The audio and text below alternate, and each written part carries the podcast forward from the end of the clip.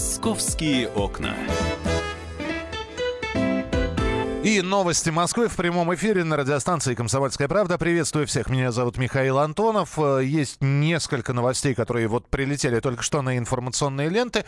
Мы много говорили в нашем эфире про телемедицину, и вот в двух поликлиниках города запустили проект по внедрению телемедицины медицины. Э, знаю, что до сих пор среди наших слушателей есть скептики эм, э, вот этого начинания, однако э, Минздрав запустил этот проект, да, и две поликлиники стали лечить удаленно.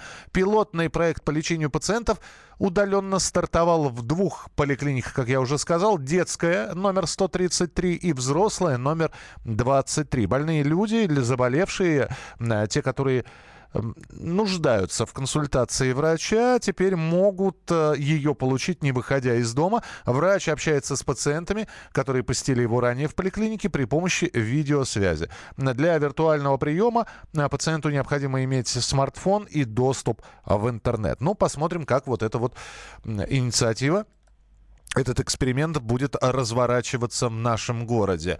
А, чемпионат мира. Москва один из городов, который будет принимать этот чемпионат. И в дни матчей чемпионата мира по футболу в Москве объявят сухой закон. Продажу алкоголя начнут ограничивать до начала чемпионата. А, ну и, собственно, что сказал замглавы Департамента региональной безопасности и противодействия коррупции российской столицы Кирилл Малышкин. Органами исполнительной власти определены границы территорий, в пределах которых будут введены запреты на продажу и потребление алкогольной продукции, напитков в стеклянной таре, в том числе при оказании услуг общественного питания. Э, чемпионат мира, напомню, пройдет у нас э, с 14 июня по 15 июля. Матч открытия Россия-Саудовская Аравия и финал турнира пройдут в Москве на стадионе Лужники. Э, впереди майские праздники уже известно о том, что праздничные фейерверки в День Победы в Москве будут запускать с 33 площадок. Что э, в целом, э, наверное, тоже неплохо. Те, кто любит э, салюты и будут на них смотреть, э, наверняка заранее в, узнают и займут себе места поудобнее. В московском метро установят более 400 э, вендинговых аппаратов. Э, уже есть на некоторых станциях аппараты, которые продают, ну, какие-то там батончики, шоколадные напитки. Э, пользуются ими люди. Э, кофейные автоматы, кстати говоря, я видел, действительно пользуются, и вроде все э, неплохо. И вот 400 дополнительных таких автоматов будут появляться э, в московской подземке. Э, что у нас еще? В пресс-центре «Комсомольской правды» на вопросы журналистов, по, в частности, по проекту реновации, отвечала глава комитета по архитектуре и градостроительству столицы Юлиана Княжевская. Вопросов было огромное количество. Э, первые, про первых переселенцев и когда вторая очередь? Э, хватит ли стартовых площадок? Э, правда ли, что э, вот эти вот есть у нас в столице долгострой, дома, которые никак не могут сдать в эксплуатацию и говорят, что на их месте появятся дома для реновации. А обо всем этом можно прочитать на сайте «Комсомольской правды». Это во-первых. Ну, а, например, то, что будут быстрее строить и про качество строительства мы услышим прямо сейчас. Юлиана Княжевская, председатель Моском архитектуры. Давайте послушаем. На сегодняшний день у нас срок строительства сократился до трех лет. Три года, три, три, три, два, три, пять. Ну, в зависимости от категории сложности дома. Поэтому мы, наоборот, делаем сегодня все для этого. А это не скажется на качестве домов? Нет. За качеством домов это у нас выделено в отдельную отрасль, и за качеством домов, в том числе по реновации, у нас даже привлечена общественная палата города Москвы, которая ходит проверяет, инспектирует дома, которые сегодня вот под переселение, с тем, чтобы качество домов было именно по стандартам программы реновации.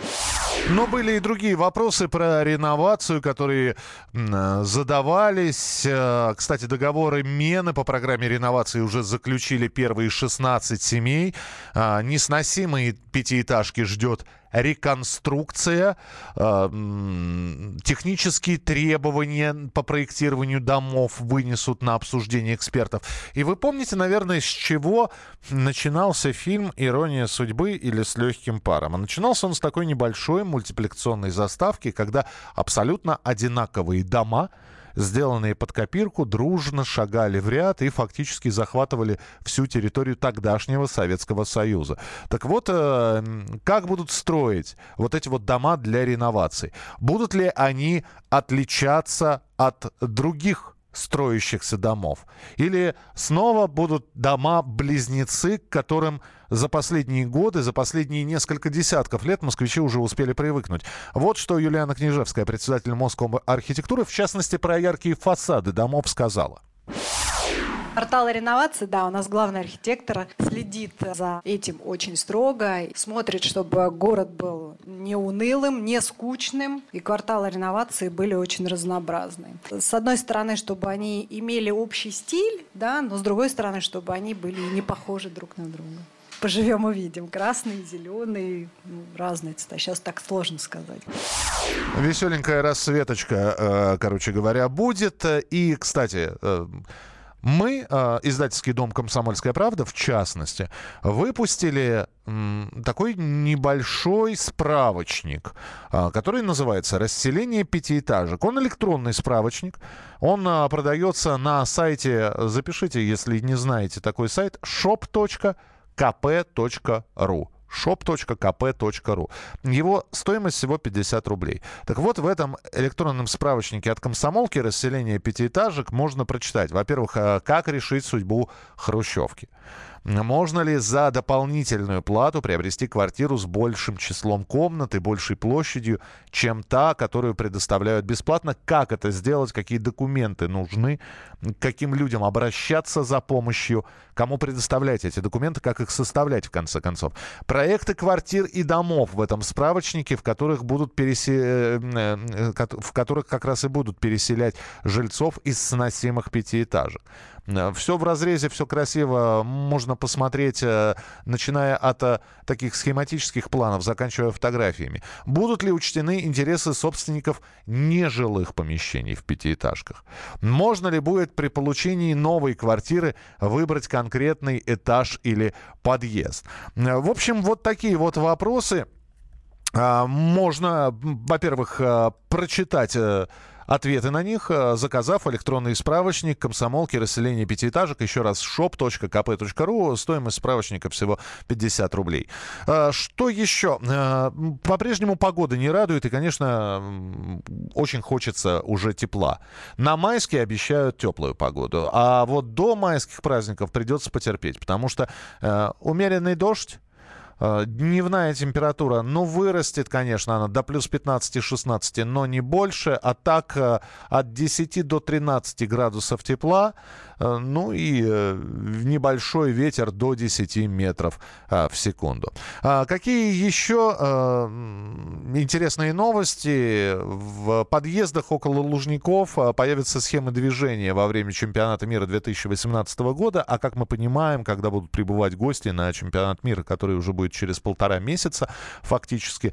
Естественно, будут меняться схемы движения начиная от общественного транспорта наземного, заканчивая до изменения движений по каким-то улицам для того, чтобы болельщики, поклонники могли проехать. Вот а все эти изменения, во-первых, будут а, размещаться на городских сайтах, на сайте мэрии, на э, сайте Мосгортранса. Ну и, конечно, какие-то объявления будут появляться на остановках общественного транспорта и, в частности, вот в подъездах около Лужников тоже их можно посмотреть. А, в праздники а, у нас изменяется работа работа парковок и транспорта. Парковка в Москве будет бесплатной 29 и 30 апреля, а также 1, 2 и 9 мая. Метро и Московская кольцевая дорога в празднике работают, как обычно, до часу ночи. Однако выход со станции вблизи Красной площади ограничат в дни проведения репетиций и самого парада победы. А, это новости, которые поступили на данную минуту, но есть огромное количество материалов на сайте «Комсомольской правды» в разделе «Москва». И с журналистами, которые подготавливали эти материалы, мы пообщаемся и поговорим буквально через несколько минут. А, появится в студии Алиса Титко а, с новостями, с какими узнаете. Присылайте свои сообщения 8967 200 ровно 9702. Мы скоро продолжим. «Московские окна».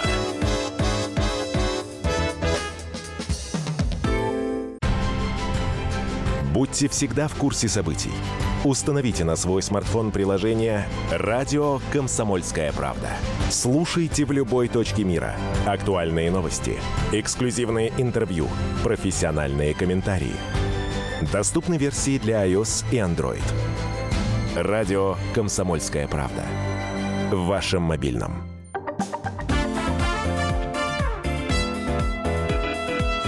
«Московские окна». Итак, друзья, мы продолжаем программу «Московские окна». И Алиса Титко с нами уже в прямом эфире. Э, наш корреспондент московского отдела. Хотя новостей мы, видимо, в, сейчас все время займем, потому что новостей много. И все, со всеми этими новостями каким-то образом Алиса разбирается. Алис, привет. Да, доброе утро всем. Я не знаю, где ты сейчас, на каком секретном задании.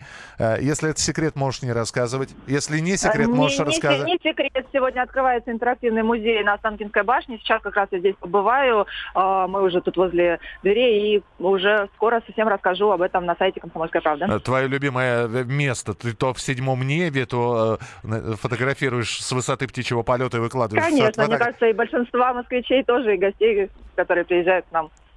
Алиса, но у нас есть темы, которые надо обсудить. Э, тема первая. В Москве экологические патрули станут выявлять деревья, которые могут упасть при урагане. Э, в общем, не, да, про, не, не, не прошло и десяти ураганов, как мы стали определять эти деревья. Здорово.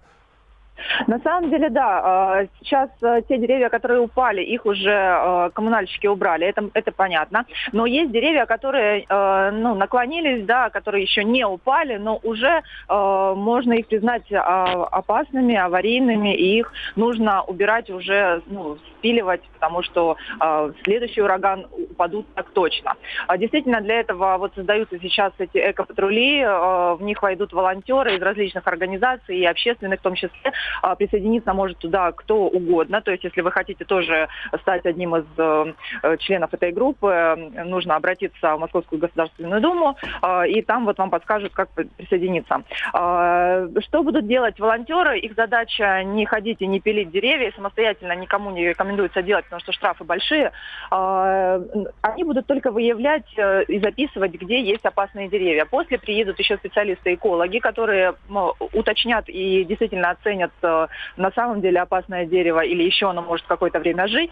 Вот, и тогда уже будут приниматься решения какие-то деревья спилить. Вот такая задача, да, это будет в середине мая, когда будет хорошая погода. Слушай, ну здесь вот какой вопрос возникает. Во-первых, э, Некоторые могут спросить, да. зайдет, зайдет ли этот экологический патруль в мой двор. А, в частности, я могу тебе пример привести. Я живу во дворе. Периодически, как только ветер начинается, а, сразу же а, начинает скрипеть одно из крупных деревьев. Оно реально скрипит, под ним страшно проходить. И я бы обратил на, на, на это внимание, но я не уверен, что ко мне этот экологический патруль придет. Что я должен сделать в таком случае? А, в таком случае можно, конечно, самостоятельно жаловаться. Во-первых, написать э, заявку в управляющую компанию. Можно написать э, обращение также и на сайт правительства Москвы, на сайт наш город. Да. А, можно оставить э, заявку и на сайте отделения административных технических инспекций. То есть варианты есть. В префектуру города обратиться и сказать, что да, вот есть дерево, которое мы боимся, что вот может упасть. Там старое, сами видим, там древесина у него уже такая рыхлая. Ну, то есть можно об этом сообщить, приложить фотографии действовать самостоятельно. Ну и скажи, пожалуйста, э, пока мы не перешли к следующей теме, а, вот под эту сурдинку нормальные деревья, не э, жилищно-коммунальные службы не спилят для того, чтобы освободить место для парковок, например, для еще чего-нибудь? Ну, на самом деле, здесь задача не такая, потому что действительно после инспекции волонтерами, да, будет еще специалисты-экологи, которые будут от департамента природопользования, то есть там уже будут специалисты, которые определят, действительно ли гнилое дерево или больное, и его нужно спилить, или дерево здоровое, и волонтерам что-то показалось. Хорошо, переходим к следующей теме. Акция «День без турникетов» а, в 2018 году в Москве. А, во-первых, оказывается, для того, чтобы принять в этой, участие в этой акции, нужно зарегистрироваться. А, поэтому, Алис, от тебя сейчас коротенький рассказ, что за акция такая и где регистрироваться, чтобы принять в ней участие. Акция очень симпатичная, потому что в эти, в эти дни откроют э, свои двери различные фабрики, производства. Очень любопытно все это посмотреть, как, э, не знаю, готовят газировку, пекут э, торты, создают дроны. Это с дегустацией? Я про газировку и про торты. А, нет, это, это, ну, там дегустация, ну, предполагается, возможно, детей и угостят э, свежими булочками на, например, хлебокондитерском э, комбинате, а, но, в принципе, посмотреть, как это все делается. То есть и детям будет любопытно, может быть, кто-то определяется еще там с профессией, и кого-то, может быть, что-то заинтересует, новые технологии какие-то. А, и вообще посмотреть, как работают э, вот технопарки, да, вот в последнее время у нас так много их открывается в Москве, и что это такое, какая система, и что вот под одной крышей, там, например, может быть 80 80 предприятий, да, как в Технополисе Москва, а, и понимать, что они там вообще делают, какие технологии, какие 3D-сканеры и о чем вообще речь, что такое майнинговая ферма, все это покажут и расскажут. А, то есть о высоких технологиях э, вот в этих технопарках можно как раз а, не только узнать, но и посмотреть, как это все выглядит, как это работает. Поэтому действительно симпатичная акция. Зарегистрироваться нужно до 27 апреля, потому что понимаем, что желающих будет много. Для этого сайт э, турникетов.нет. Турникета.нет, это по-русски пишется или нет, на, на английском. На ла- ла- латинице, я понял. А у тебя еще в заголовке написано, что можно пообщаться. С фабрикой это здорово. Э, всегда мечтал посмотреть, как делается газировка. А, пообщаться с артистами это что? Это э, а, а, какие турникеты уберут, чтобы я мог с артистами пообщаться? А на этих заводах, да, будут совмещенные такие вот э, экскурсии, да, вместе там с концертом э, некоторые звезды тоже будут посещать, я, как я понимаю, и э, непосредственно на заводах давать мини-концерты, поэтому тоже такая вот возможность приятная будет. А, я думал, может, турникеты из театров уберут, и можно можно... Нет, нет, нет. Здесь речь именно о производстве. Можно будет войти и, знаешь, принять участие в репетиции. Хорошо, Алис, еще одна тема, которую также ты а, сейчас прокомментируешь. В Москве реконструируют кинотеатры, а, корабль, прогулка на крыше. И, в общем, Москомархитектура утвердила дизайн для таких э, до более знакомых еще по советским афишам кинотеатров «Алмаз», «Киргизия», «Аврора», «Первомайский» и «Рассвет». Вот у нас он здесь рядом располагается на, Зо, на улице Зои и Шуры Космо, Космодемьянских. Как будут реконструировать? Потому что, казалось бы, сейчас э, все кинотеатры должны быть многозальными, многофункциональными, и располагаются они, как правило, э, в крупных торговых центрах. А что появится вот на месте Э, индивидуальных зданий, которые были раньше просто кинотеатрами индивидуальными? На самом деле, да, советские же кинотеатры у нас, э, ну, устарели, да, очень многие здания стоят закрытые, вот, используются там либо вообще не по назначению. А, и, собственно, была, да, большая такая программа, в которую включили 39 кинотеатров советских, а, и их вот хотят превратить действительно в такие современные центры. А, Еще э, по некоторым обсуждается, что там будет внутри, то есть это будут не только кинотеатры, некоторые из них будут расширены, и там еще можно будет проводить и концерты, мастер-классы, какие-то фотовыставки, и э, в некоторых появятся магазины, кафе, то есть будут вот такие большие районные э, центры. Э, Действительно, они преобразятся и внешне. У них будет современный дизайн, который придумали британцы э, и э, разработали полностью все э, вот 39 этих объектов. И, собственно, они будут э, приблизительно в одной стилистике. Вот такой, да, почему речь идет о кораблях. Это вот, ну, наверное, так напоминает больше, потому что стеклянные фасады и вот такая вот подсветка будет давать, давать такую иллюзию, как будто нос корабля вот у некоторых кинотеатров. И, собственно, да, будет очень красивые они, и внешне можно посмотреть фотографии у нас на сайте. Э, и э, действительно, это будут современные уже объекты, которые будет приятно прийти и посмотреть кино, и отдохнуть. Э, и, собственно, рядом э, будет благоустроенные территории, ландшафтные там и подсветки, и пешеходные зоны, и лавочки. То есть будут очень такие приятные места, в которые кто-то будет приходить с ностальгией, а кто-то приходить как в новые объекты и действительно такой вот полноценный, хороший отдых. А, ну, я тогда добавлю, что сегодня, начиная с сегодняшнего дня, а, в кинотеатре «Салют», это если вы знаете такой кинотеатр, он на улице Кедрова находится, а, в день рождения замечательного актера Юрия Яковлева покажут э, фильмы бесплатно с его участием. Сегодня, вот через полтора часа в этом кинотеатре бесплатно можно посмотреть фильм «Человек, из, Человек ниоткуда». 26 а, апреля, то есть завтра, покажут «Иван Василь, Васильевич меняет профессию» и тоже бесплатно абсолютно. И послезавтра в 13.00 «Гусарскую балладу». Алиса, мы ждем твоего репортажа со Останкинской башни. Я жду твоих фотографий традиционных э, с многокилометровой метровой высоты. Так что до встречи. Алиса Титко была у нас в эфире, корреспондент московского отдела э, газеты «Комсомольская правда». Мы же давайте посмотрим еще на несколько московских новостей, э, которые есть на сайте «Комсомольской правды». Перед майскими праздниками Роспотребнадзор предупреждает, будьте бдительны. Сезон клещей 2018 открыт. Самые опасные районы столицы и области, куда сдать клеща на проверку, а, где в Подмосковье нападают клещи, а, правда и мифы о защите от паразитов.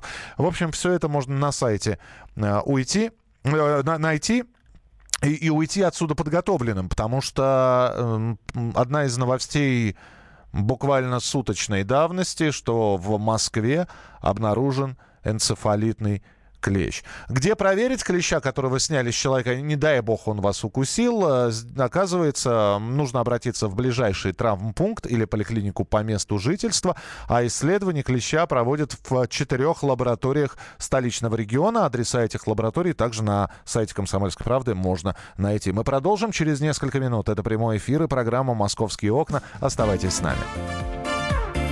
«Московские окна».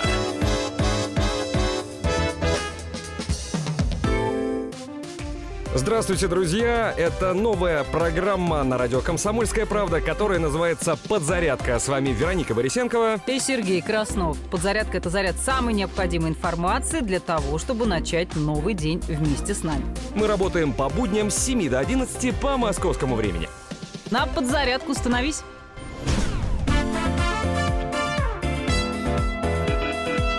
«Московские окна».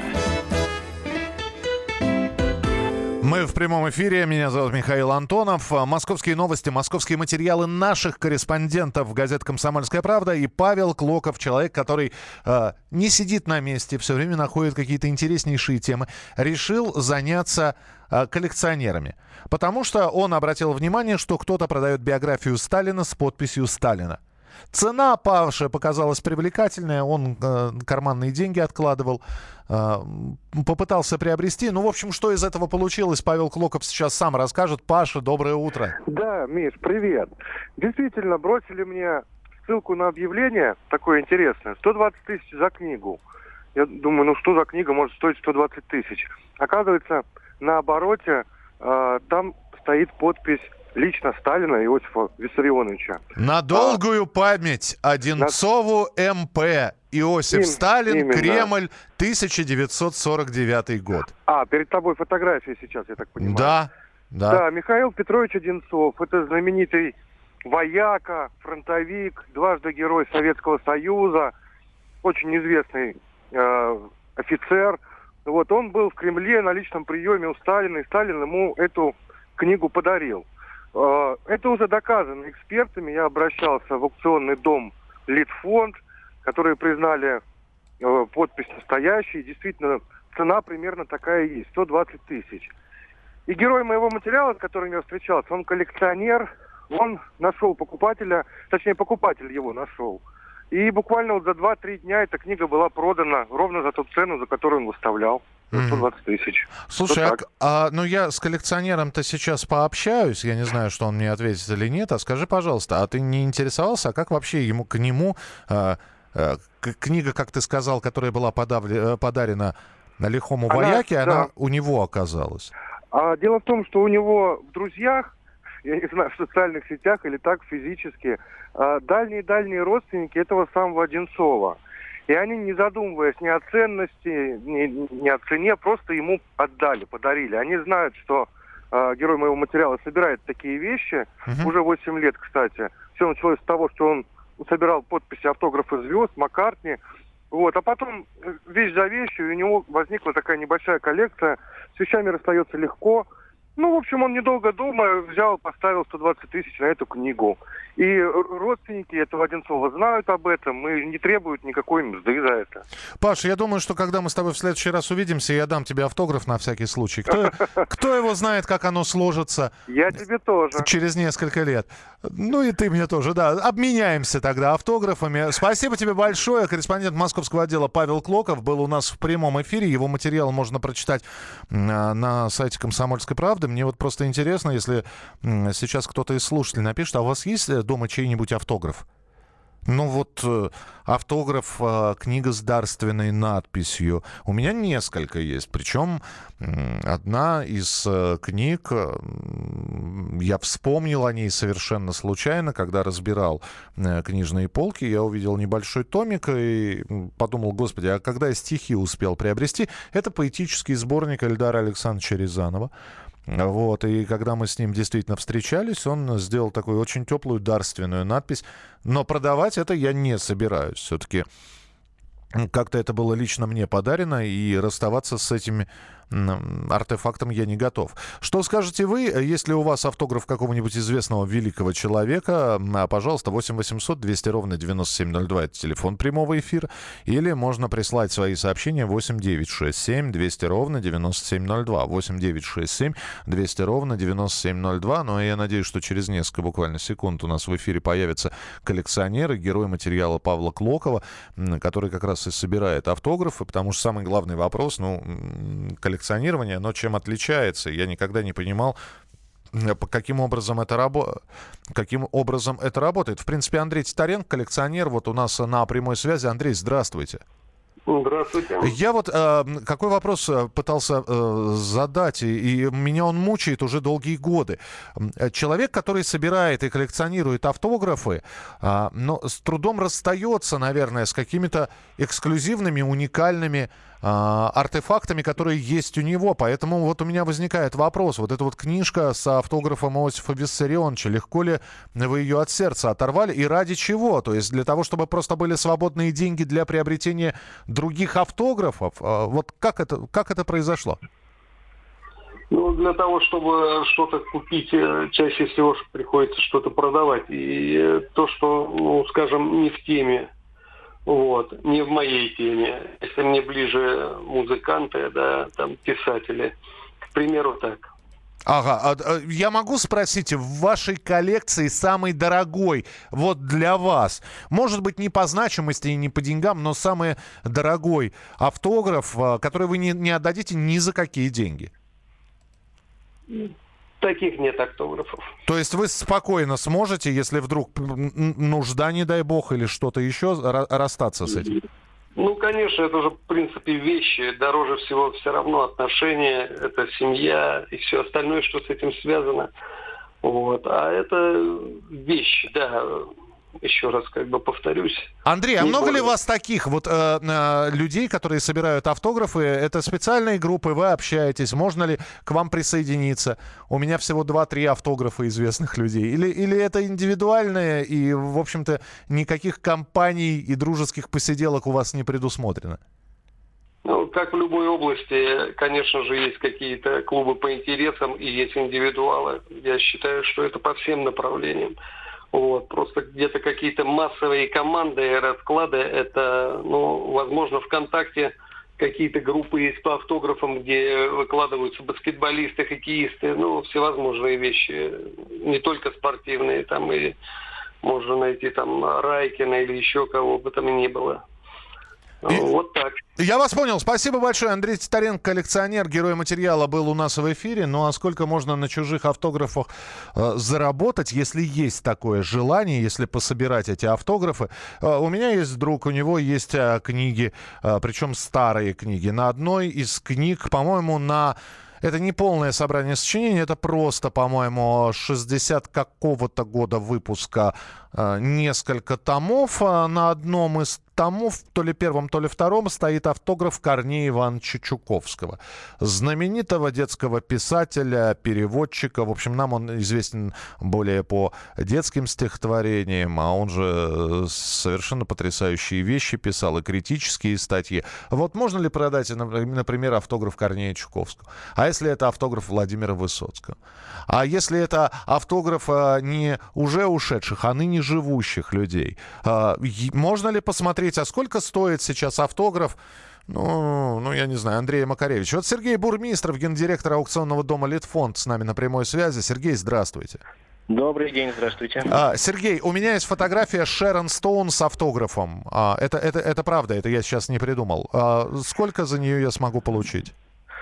Ну, вы знаете, традиционно получ, случилось, так, что российские коллекционеры в основном собирают все, что связано с Россией американские, все, что связано с Америкой и так далее. Поэтому боюсь, что в России, ну разве что на специальных э, сайтах, где и форумах, э, где любят проводить время любители американского кино, вы сможете достаточно хорошо продать эту вещь. Но у российских коллекционеров боюсь, что она не заинтересует. Самые популярные вещи у российских коллекционеров, наверное, автографы политиков э, прошлого и, э, я не знаю, э, музыканта, того же Владимира Васильевича Высоцкого. Ну, если говорить о коммерческой инвестиционной составляющей, потому что не секрет, конечно, что в первую очередь Э, коллекционерам движет любовь к предмету, но с другой стороны э, любой здравомыслящий коллекционер должен прекрасно понимать ценообразование, чтобы не переплатить за вещь, которую он покупает. Вот если говорить о цене на автографы, то, наверное, самые востребованные и самые дорогие автографы – это автографы известных поэтов и писателей. А Золотого века здесь, конечно, самые высокие цены – это Пушкин, э, Лермонтов, Гоголь. Цены здесь могут колебаться от э, десятков миллионов э, рублей э, и, и, и так далее. По крайней мере, с, с этих цифр они начинаются. Э, и поэты Серебряного века, тоже первые имена, э, Маяковский, Ахматова, Цветаева, Есенин, э, футуристы, вот в частности у нас на аукционе э, проходила книга Велимира Хлебникова «Ладомир» 1920 года. Это небольшая брошюра. Да-да-да, я знаю, да. С его автографом, угу. да. Но на сегодня это вот, пожалуй, в России в открытой публичной продаже самая высокая цена, а, заплаченная за автограф российского поэта, 18 миллионов рублей. А если говорить об автографах а, известных политиков, то, конечно, они тоже весьма ценны и интересуют российских собирателей. А, это, конечно, и первые лица советского государства, Ленин, Сталин, а, Троцкий, Зиновьев, Каменев, но и, а, конечно, достаточно дорогие и востребованы автографы известных практически всех наших императоров, начиная от Петра Великого, заканчивая Николаем II, ну и, конечно, известных представителей императорского двора и различных министерств. Например, Сергей, вы сейчас назвали все, что касается фактически истории истории э, Советской России и Российской империи до Великой Отечественной войны, э, ну или до смерти э, Сталина. То есть э, все, что появляется после этого, оно представляет меньшую ценность и меньше интереса, я правильно понимаю? А, вы знаете, это сложный вопрос, потому что, в принципе, автограф как таковой, ну, скажем, возьмем автограф э, Сталина, да, если мы заговорили о политиках. Просто роспись Сталина на каком-то документе или на книге может стоить, скажем, э, тысячу, полторы тысячи долларов, ну, или в российских рублях где-то 80-100 э, тысяч рублей. Его э, адресный автограф, развернутый, который адресован какому-то известному человеку, могут, может стоить намного дороже. А, то же самое, в общем-то, и с автографами более поздними, скажем, хрущевские вещи, брежневские. Они тоже пользуются большой популярностью, но здесь, конечно, в силу того, что э, выбор богаче, коллекционеры предпочитают более осознанные такие развернутые автографы известным э, лицам, они тоже стоят немало, скажем, брежневские автографы на э, книгах вот такого рода развернутые адресные могут стоить э, по несколько тысяч долларов. Спасибо большое. Сергей Бурмистров, гендиректор аукционного дома «Литфонд» был в нашем эфире. Ну вот здесь как раз и подумаешь. Такая инвестиция в будущее. Собирать автографы сейчас, передавать их по наследству своим детям, а в надежде на то, что тот человек, у которого ты сейчас взял автограф, он уже, в принципе, известен. Ну а дальше э, с возрастом, с прошедшими годами этот человек обретет статус легендарного человека. Хотя мне кажется, что если тебе человек дал автограф и уже ушел из жизни, ну, отдавать это как-то и продавать, наверное, не очень хорошо. Хотя это мое личное мнение. А материал про автографы на сайте «Комсомольской правды». В студии был Михаил Антонов. До встречи. Это была программа «Московские окна». «Московские окна».